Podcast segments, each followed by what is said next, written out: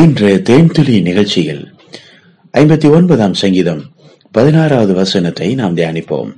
நானோ உம்முடைய வல்லமையை பாடி காலையிலே உம்முடைய கிருபையை மகிழ்ச்சியோடு புகழுவேன்.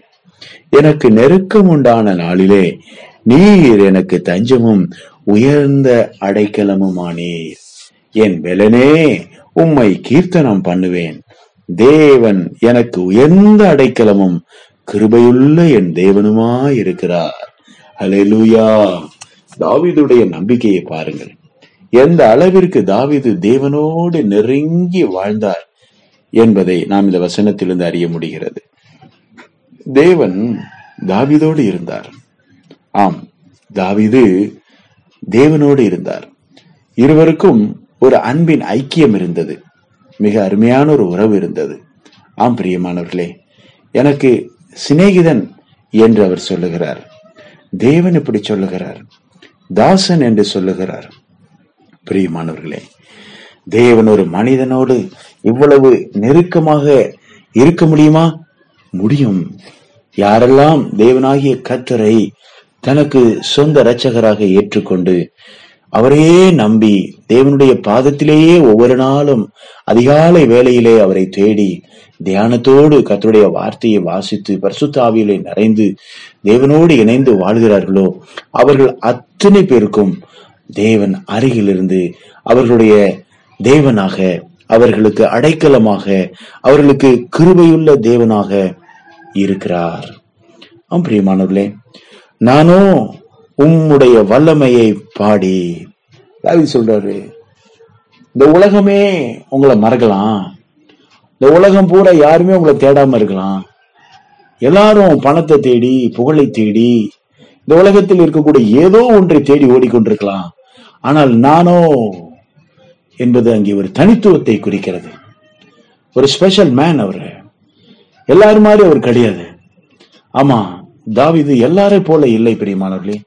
எல்லாரும் பணம் சம்பாதிக்கணும் யுத்தம் பண்ணணும் எதிரிகளை வீழ்த்தணும் கல்யாணம் பண்ணணும் குழந்தைகளை பெற்றெடுக்கணும் குடும்பத்தை கட்டணும் வீடை கட்டணும் அரண்மனையை கட்டணும்னு சொல்லி அந்த நாட்களில் இருந்து இன்றைக்கு வரைக்கும் எல்லாரும் ஓடிக்கொண்டிருக்கிற இப்படிப்பட்ட உலக வாழ்க்கையின் ஓட்டத்தில் தாவிது நானோ உண்மை அண்டிக் கொண்டிருக்கிறேன் உம்முடைய வல்லமையை பாடிக்கொண்டிருக்கிறேன்.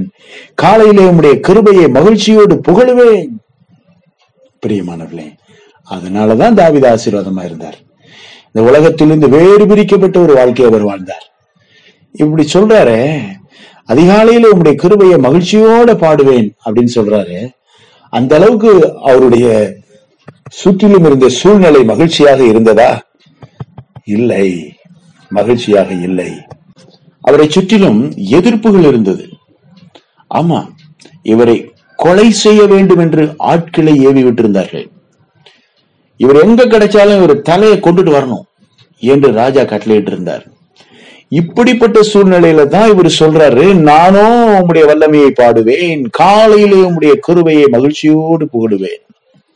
பிரியமானவர்களே பாட்டு பாடுற நேரமா அது சொல்லுவாங்க இல்லையா?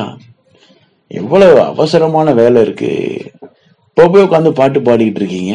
ஆமா இப்பதான் பாடணும். தேவன் எனக்கு தேவை. தேவனுடைய பாதுகாப்பு எனக்கு தேவை. கர்த்தருடைய வல்லமையை நான் பாடுவேன் என்று அவர் மகிழ்ச்சியோடு அவரை புகழ்ந்து கொண்டிருந்தார். கொலை செய்ய வர்றாங்கன்னா பயந்தானே வரணும். கலக்கம் வரணுமே. இவருக்கு எப்படி மகிழ்ச்சி வந்துச்சு? இங்கேதான் கர்த்தர் அவர் கூட இருக்கிறார் அப்படிங்கிறது நமக்கு தெரியுது.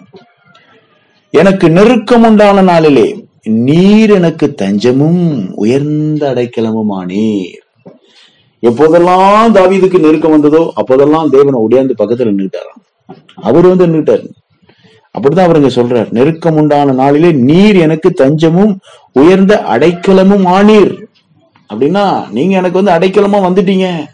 என் கூட வந்துட்டீங்க. நான் உங்ககிட்ட வரல. நீங்க எங்ககிட்ட வந்துட்டீங்க. நிறைய நேரத்துல மனிதர்கள் இப்படி சொல்வார்கள். கஷ்டமான நேரத்துல கடவுள் கைவிட்டுறாரு கடவுள் கைவிட்டதுனாலதான் நான் இப்படி கஷ்டப்பட்டுட்டு இருக்கேன் எவ்வளவோ ஜோம் பண்ண எனக்கு ஒண்ணும் கிடைக்கல என்று புலம்பிக் கொண்டிருப்பார்கள். நான் என்ன சொல்றேன்னா இப்படி புலம்பிக்கிட்டே இருக்கிறதுனாலதான் கர்த்தர் உங்களை விட்டு விலகிட்டார். கிருபை இழந்த மனிதனாக தேவன் மேல் நம்பிக்கையற்ற மனிதனாக பரிசுத்தம் இல்லாத ஒரு மனிதனாக யார் இருந்தாலும் தேவனை தேடாத ஒரு மனிதனை விட்டு தேவன் விலகி விடுவார். அவருடைய கிருபை விலகிவிடும். ஆம் அவருடைய அன்பும் கூட விலகிதான் இருக்கும். நாம் எப்போது கர்த்தரை தேடுகிறோமோ அப்பொழுது அவர் நமக்கு சமீபமாய் இருக்கிறார். கர்த்தரை ஆமா நாம் அண்டிக் கொள்ள வேண்டும். அவரை கண்டடையத்தக்க சமயத்தில் அவரை தேட வேண்டும். ஒவ்வொரு நாளும் அதிகாலை வேலை என்று ஒரு வேலை இருக்கிறதே. அந்த வேலையில கர்த்தர் நமக்கு சமீபமா இருக்கிறார். அவருடைய கிருபை புதிதாக இருக்கிறது. அதை நாம் பயன்படுத்திக் கொள்ள வேண்டும். காலை நேரத்துல அமைதியா எழுந்து தேவ சமூகத்திலே அமர்ந்து கர்த்தரை துதிப்பதும் ஆராதிப்பதும் பரிசுத்த ஆவியிலே நிறைந்து செபிப்பதும் வேதத்தை வாசிப்பதும் கர்த்தரை புகழுவதும் இது மிக மிக மிக அவசியமான ஒன்று. நம்முடைய வாழ்க்கையில் வல்லமையை சேகரித்து கொடுக்கிற கிருபையை சுதந்திரித்து கொடுக்கிற ஆசீர்வாதங்களை அள்ளி கொடுக்கிற மிக அற்புதமான நேரம் இந்த அதிகாலை நேரம். அதிகாலை நேரத்தை மிக துல்லியமாக சரியாக பயன்படுத்தி கொள்ளும்படி அன்பாய் கேட்கிறேன்.